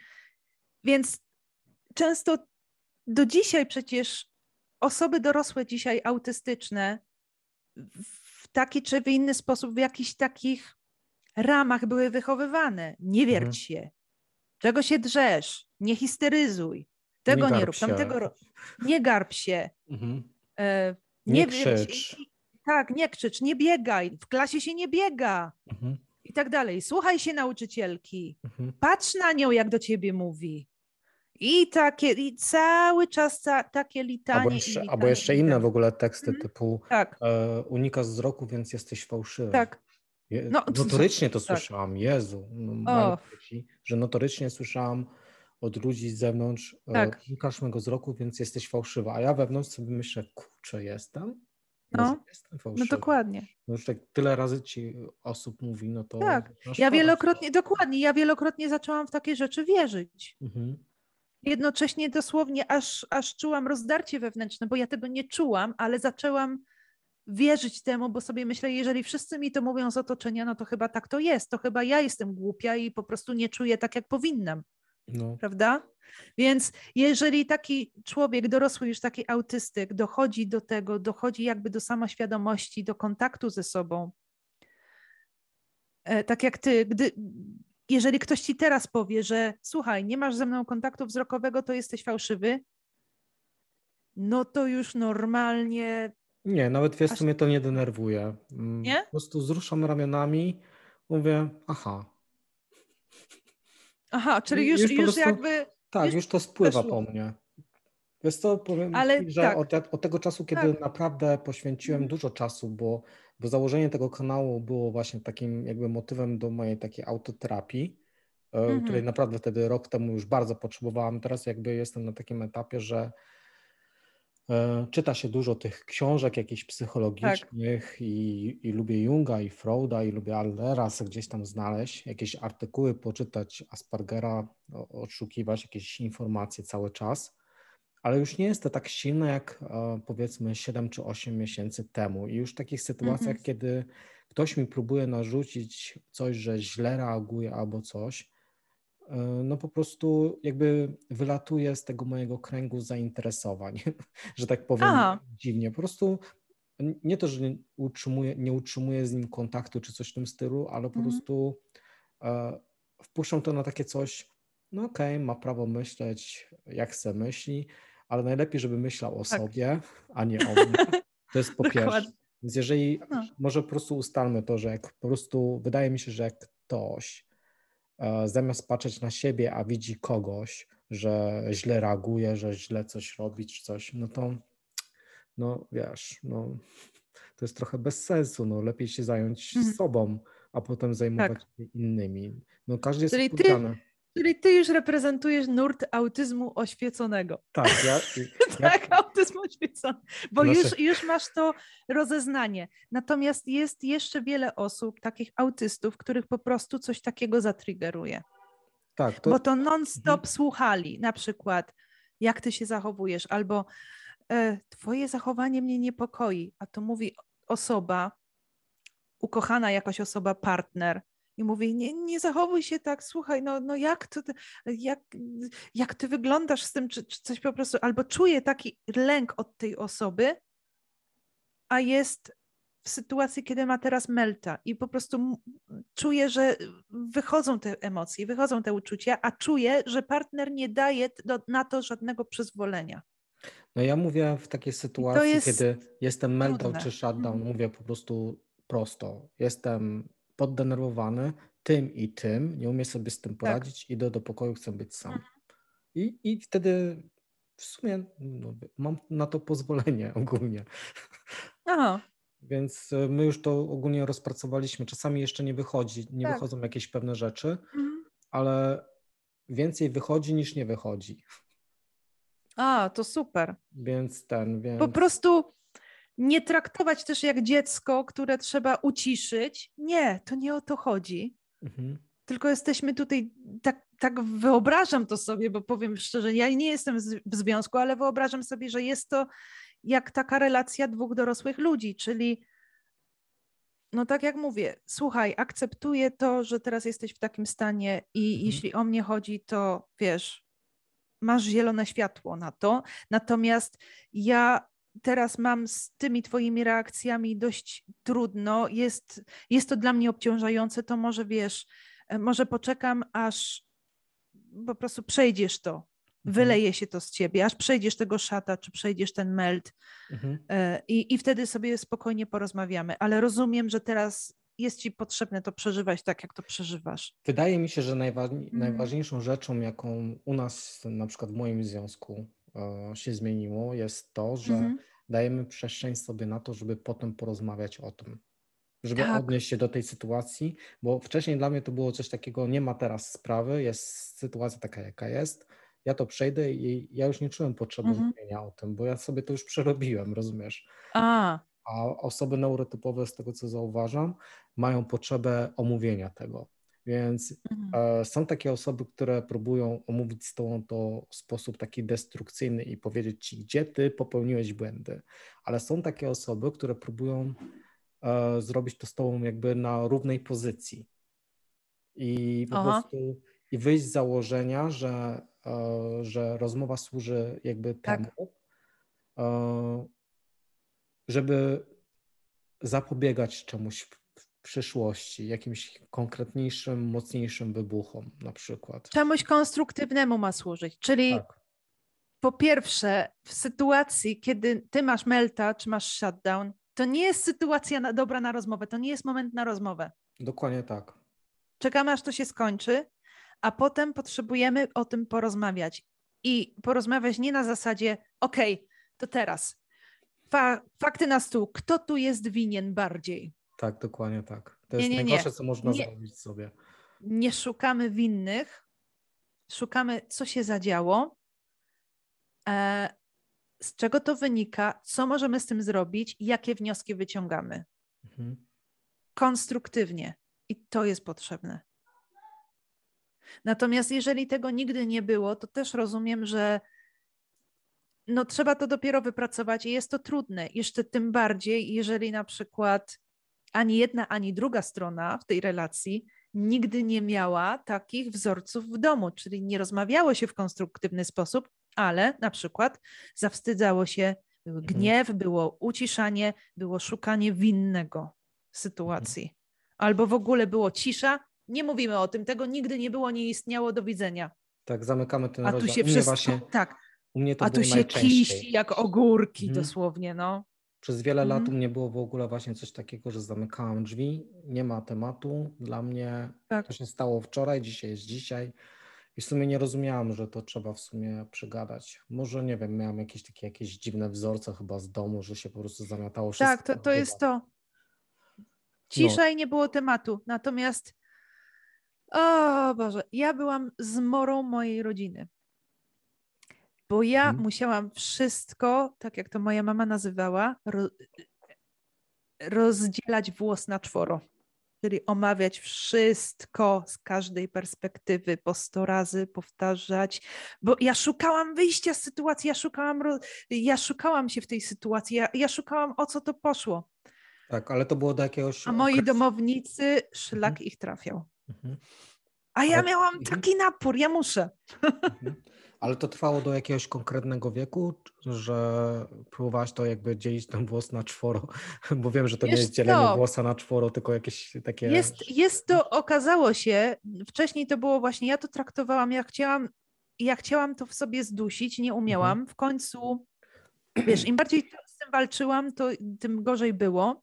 Mhm. Ostatecznie teraz ja zaczęłam przekuwać to w dar. Mhm. I powstał mój kanał na YouTubie na przykład. Mhm. I zaczęły polecam. Dziękuję. I zaczęły powstawać moje te, te wszystkie, wiesz, live'y fundacyjne Fundacji Przemocnie. To jest również ten skill, który mi służy tutaj e, w naszym dzisiejszym live'ie. To, co my mhm. teraz robimy. Te, co, co ja teraz robię? Rozdzielam włos na czworo, analizuję, omawiam z każdej strony, tak jak mhm. to widzę, tak jak to czuję, tak jak mi to napływa.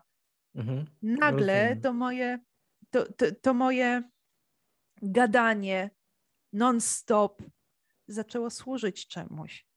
Nagle zaczęłam to używać w dobrym celu. Przestało być przekleństwem, przestało być moją wadą, zaczęło być moją zaletą.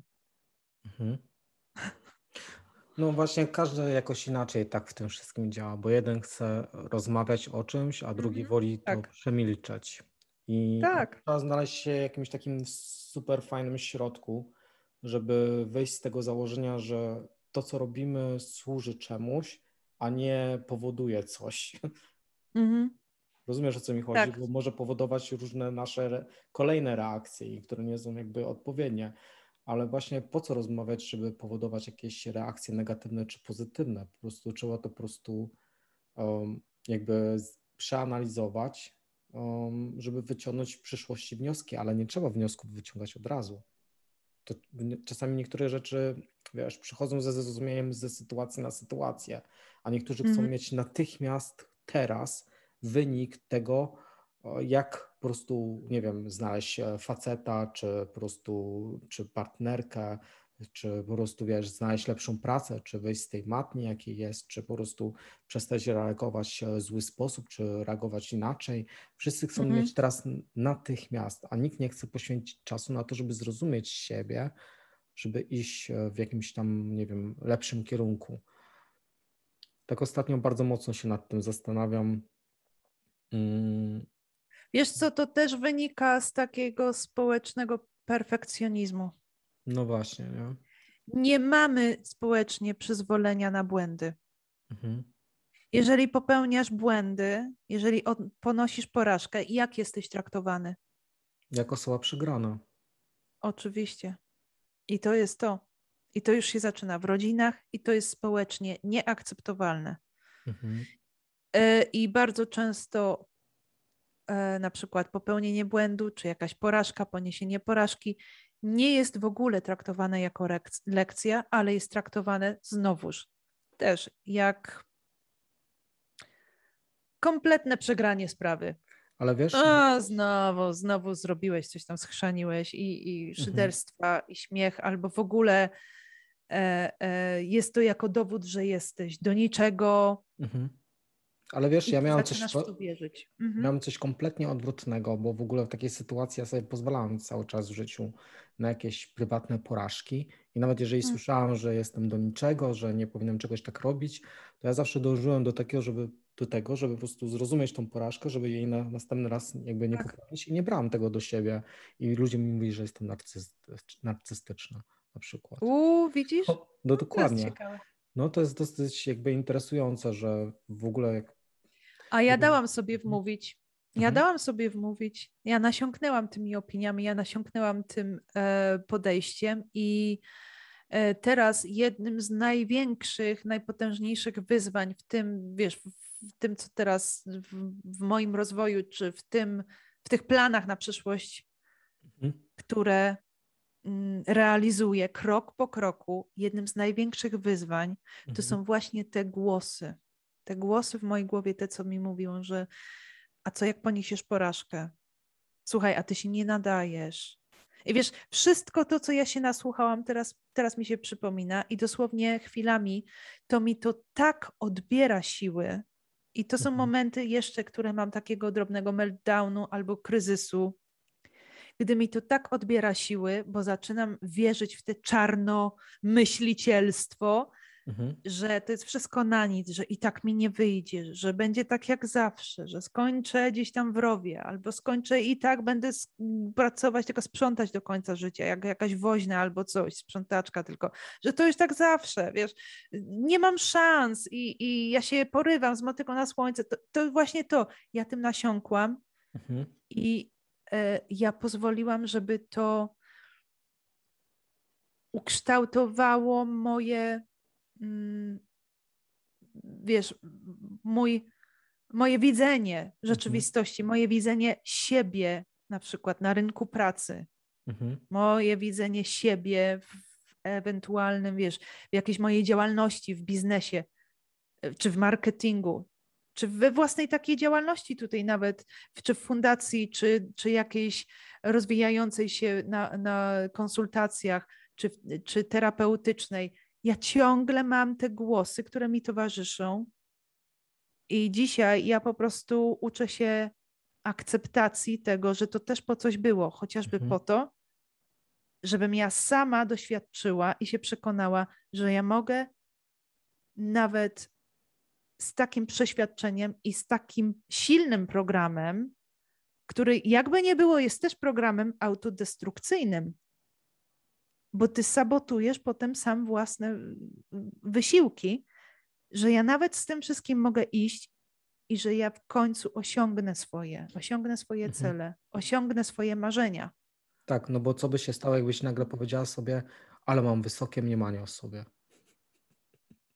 No w sytuacji, kiedy ktoś cię gnoi, a ty mówisz, bo ja tak na przykład robiłem, nie mów mi tak, bo ja mam bardzo wysokie mniemanie o sobie i to dla mnie to nie działa. I byłem narcyzem. Ty narcyzie. Naprawdę. A ja zaczęłam właśnie z powodu, te, też te mówię, te głosy, te wszystkie przekonania, ja zaczęłam mm, bać się, że, że jeżeli ja uwierzę w siebie, to ja będę narcystyczna. Mhm. Mm albo że będzie mi się zdawać za dużo. Ja uważałam, ja, ja uwierzyłam w to, że mi się wydaje za dużo. Wiesz, te, takiego typu głosy. Więc mhm. na przykład, gdy ja jestem w kimś, w jakiejś bliższej relacji, czy w takiej przyjacielskiej i ktoś mi tutaj e, potrafi powiedzieć coś w tym stylu, że na przykład, a czy wiesz co, Margaret, a czy nie przesadzasz za bardzo? Czy nie wydaje ci się, że to jest ryzykowne, czy coś? To dosłownie na mnie to jest jak smagnięcie bicza. Jeszcze. Mhm. Albo było przez ostatnie miesiące. To było mhm. takie, ale uważaj, wiesz, to jest wielka odpowiedzialność, a czy to nie bierzesz za dużych ciężarów na siebie, albo jakieś takie rzeczy, że wiesz, to nie jest wcale tak prosto. To było jak smagnięcie bicza na moje plecy, bo to mi od razu przypominało to wszystko, wiesz, te, te, wszystkie głosy, to wszystko, te, te całe programy, te, ten autosabotaż i momentalnie na zasadzie ja byłam takie rrr, warczenie, nie mów mi tego, odejdź i takie, mhm. ale, ale co, ale, ale ja to tylko mówię. I już od razu albo melt, albo shut. Tak, bo wszystko właśnie o czym mówimy może być nawet z boku dla kogoś, że my skaczemy z tematów do, e, z tematu na, na, na temat inny, ale cały mm. czas my roz, rozmawiamy o jakichś naszych reakcjach, które potem powodowały tak. właśnie ten, tego meltdowna, czy, czy wcześniej wspominanego shutdowna, a o shutdownie to chyba będzie trzeba przy okazji mm. zrobić osobną audycję, bo to też jest dosyć ciekawy temat. Ja z głównych przyczyn, dlaczego zaraz po diagnozie zgłosiłem się e, do fundacji, do Ani, to było właśnie to, że e, ja chciałem się naprawić, żeby było bardziej naprawione to, żebym nie był narcystyczny. Okej. Okay. Teraz jakby z tej perspektywy, no bo pamiętam w jakiejś tam jednej chyba z wiadomości napisałem, no bo chyba mam coś takie skrzywiony jestem, chyba jestem trochę zbyt narcystyczny i jakoś to, nie wiem, chciałbym wypośrodkować. Kolejny. Boże drogi, kolejny. Łukasz to samo. Tak. On. on mi cały czas próbował udowodnić, że on jest jednak narcystyczny. No, Mając nie. nadzieję, że jednak go przekonam i znajdę argumenty na to, że nie jest. No ja parę razy gadałem, jak gadałem z Łukaszem, to po prostu też tak miałem ochotę powiedzieć, no ja nie wiem, ja jestem jakiś taki nieczuły i w ogóle chyba jestem narcystą mm. jakimś, nie? Ja w sumie już zacząłem jakby tak. w to wierzyć, że właśnie tak. ja, jest, ja nie mam tej empatii, nie potrafię płakać, jak coś to potrafię być tylko sarkastyczny ironiczny w sposób tak. brutalny dla reszty społeczeństwa. A, jak, a, a paradoks jest taki, że to jest reakcja obronna przed Zranieniem. byciem skrzywdzonym i zranionym za nadmierne odczuwanie. Dokładnie tak. Też tak właśnie na to zaczynam tak. ostatnio spoglądać, że mhm. ten cały sarkazm czy ironia. Hm, e, ja zawsze e, co zabawnego ogólnie powtarzałem tak jakby od 16 roku życia wszystkim, którzy, z którymi jakby relacja nie wychodziła mhm. tłumaczyłem swoje zachowania, to mówiłem, że to nie jest tak, że ja nienawidzę ludzi, to ludzie nienawidzą mnie. I, I, na każdą jakby porażkę jakąś relacyjną, że ktoś miał do mnie tam żal, że nie byłem przy nim, kiedy on mnie potrzebował, bo mnie za bardzo jakby, wiesz, bo potrafiłem się odciąć od świata na pół roku i ja teraz potrzebuję mieć ciszy, nie chcę z nikim rozmawiać. To w takich ludziach, wiesz, ci ala przyjaciele, którzy się pojawiali, no to tak wymiękali trochę przez pół roku, nie mogę ci tak. powiedzieć o tym, co czuję, to nie jesteś moim prawdziwym przyjacielem, ale słuchaj, ja potrzebuję spokoju teraz. No, bo I ciebie wtedy, to za bardzo obciążało. Tak, i wtedy na pytanie mhm. na przykład e, zadane kiedyś mi, e, czego oczekujesz od przyjaźni, co ci kiedyś powiedziałam, ostatnio w sumie kiedyś, dwa dni temu, mhm. czego oczekujesz od przyjaźni? E, chciałbym mieć taką przyjaźń, którą bym nie musiał ciągle przepraszać. O tak. I to było właśnie takim punktem właśnie odnośnym tych moich meltdownów, mhm. shutdownów, mm. że w sumie nie, nie chcę za wszystko przepraszać. Dokładnie. Na wszelki wypadek przepraszać. Mhm. I w związku wobec tego, czy w jakiejkolwiek relacji, czy w przyjacielskiej, dlatego właśnie wyłania się też taki obraz, że jeżeli ty możesz mieć te różne stany jako osoba autystyczna i tak jak mówisz, ty możesz mieć stany, kiedy po prostu mówisz, ja nie chcę tego słuchać, ale ty jesteś moim przyjacielem, ale ja nie jestem w stanie teraz tego unieść, więc nie mów do mnie o tym, o swoich problemach i tak dalej. I ty jesteś z tym szczery. Mhm. Ale wiesz, wniosek jest taki, że ty potrzebujesz przyjaciół na tyle dojrzałych, że jeżeli ty nie jesteś w stanie ich wysłuchać, jak oni do ciebie z czymś przychodzą, to oni od tego się nie rozlecą. No dokładnie. Tylko na przykład albo wezmą to na klatę i jakoś sobie z tymi uczuciami poradzą, albo ewentualnie będą wiedzieli, gdzie zwrócić się jeszcze, żeby wylać te swoje żale, żeby o tym porozmawiać, czy tak dalej, poszukać pomocy gdzie indziej, dlatego że powiedziałeś szczerze, ja nie jestem w stanie nawet teraz tego słuchać, więc ja nie jestem w stanie teraz ci nawet pomóc w żaden sposób, mhm. bo nie jestem teraz dobrym powiernikiem. Nie mogę tego unieść. A jeżeli ktoś jest niedojrzały emocjonalnie, jest taki dziecinny, to się zachowa na zasadzie, a mama powiedziała, że nie ma dla mnie czasu. No. Dokładnie. Miej dla mnie czas. Tak. Wysłuchuj tak. mnie kilka hmm. godzin mojego takiego jęczenia. Tak. Właśnie tak. Nie, nie rozumiem, dlaczego przyjaźń ma polegać na takim właśnie e, wyjękiwaniu swoich bóli drugiej osobie. I tak samo związek. Mhm. Związek po prostu. Masz mnie teraz wysłuchać, bo jesteś moim partnerem. Tak, jest mi smutno i, i mnie tul mhm. do piersi i tak. płakaj. No ja ogólnie nie mam takich sytuacji, więc nie I to działa w dwie strony. Naprawdę to działa w dwie strony. Mhm. Więc yy, ja widzę chociażby moja przyjaźń z Anną Lachowską, to jest tak czasami ona przychodzi do mnie i po prostu, czy, czy mamy takie superwizje, ja to nazywam, ale po prostu omawiamy sobie prywatnie. I czasami ona po prostu nie jest w stanie. I ja wiem, że wtedy nie ma co nawet próbować do niej się dobijać, mhm. Bo ona nie jest w stanie, bo na przykład ma shutdown, albo ma mhm. meltdown, albo jest zajęta zupełnie czym innym.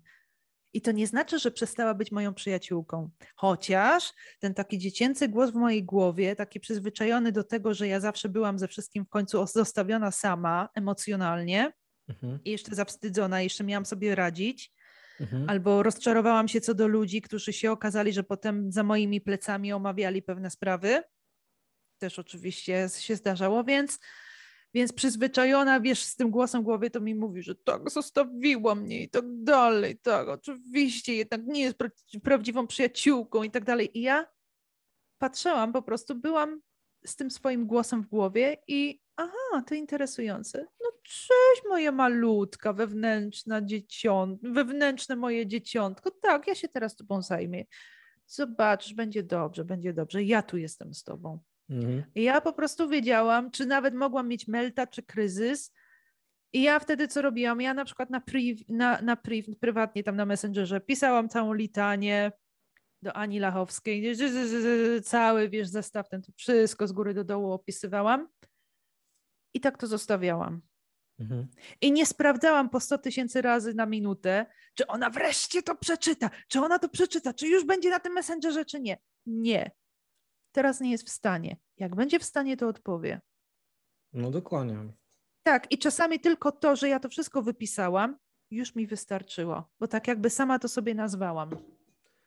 No, mi się też zdarzało mhm. mieć takie coś, jakieś nawet uczucie samotności.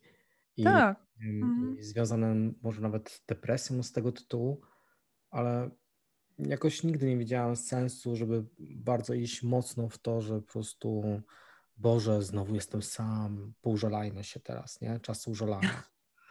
Mm. Więc nie wiem, jakoś nie umiem w ogóle zrozumieć.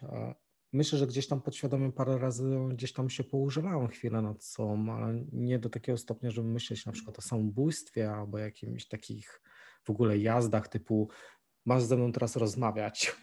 Wymagam tego, bo po prostu idę, skaczę z mostu, nie? Więc... Dziwne. No, no i to wszystko ogólnie gdzieś tam wszystko się tak. zbiera, potem zbiera i jakieś tam melty tak. przychodzą, nie? I odpalenia. No. Ach.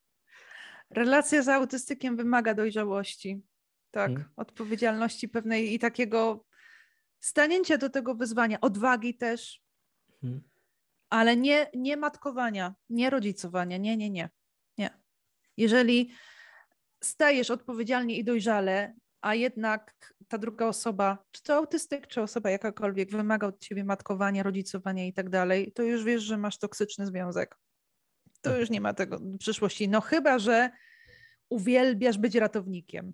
no to w porządku, to, to, to już jest your No to- call. To chodź tak do powiem. mamusi, nie? tak, to chodź do mamusi, tak. No. No, Ja mam wrażenie, że wyczerpaliśmy temat do chrzty. Jak dla mnie tak. Mhm. Mm, Aczkolwiek, jeżeli macie coś jeszcze do dodania i ten, to nie wiem, może chyba trzeba w przyszłości wprowadzić taki zestaw pytań. Pytania, refleksje, cokolwiek. tak. I wtedy można się odnosić w następnych jakby e, nagrywać jeszcze, nie wiem, 20-30 minut audycji ekstra Mhm. behind scenes i wiesz, i robić. Więc e, no, ja już nawet tak czuję, jakby ze mnie emocje zeszły, już mi się nie chce nawet o tym mówić, już o tym meltdownie. Tak, No, to samo u mnie. Ja czuję, że temat został wyczerpany. tak. To w takim razie e, już prawie chyba ponad półtora godziny rozmawiamy. Zaraz będzie dwie. No, No, więc e, dzięki za tą rozmowę. Oczywiście kanał, e, link do kanału Margaret umieszczę pod spodem i zapraszamy Was do subskrypcji. dziękuję Ci bardzo. E, Ja, dzięk, ja dziękuję za wszystkie ostatnie subskrypcje, bo trochę ich wpadło i, i dzięki. Jeżeli macie jakieś pytania do, jeszcze do tego i się nazbiera jakoś tak dużo tych pytań, to po prostu najwyżej dogramy jakieś odpowiedzi konkretnie. No mam nadzieję, że jakieś coś tam mm, żeśmy rozświetlili związek z, na te pytanie, co z tym meltdownem robić jak autystyk i z autystykiem, którego ma. Tylko z doświadczenia, z własnych przemyśleń Mhm, mówimy. dokładnie Mm, tak. Nie umiałabym posługiwać się tylko stricte wiedzą książkową. Nawet jeżeli bym się posłużyła wiedzą książkową, to tylko taką, którą potrafię poczuć w sobie, która jest Mhm. ze mną zgodna. Nie jestem Katarynką.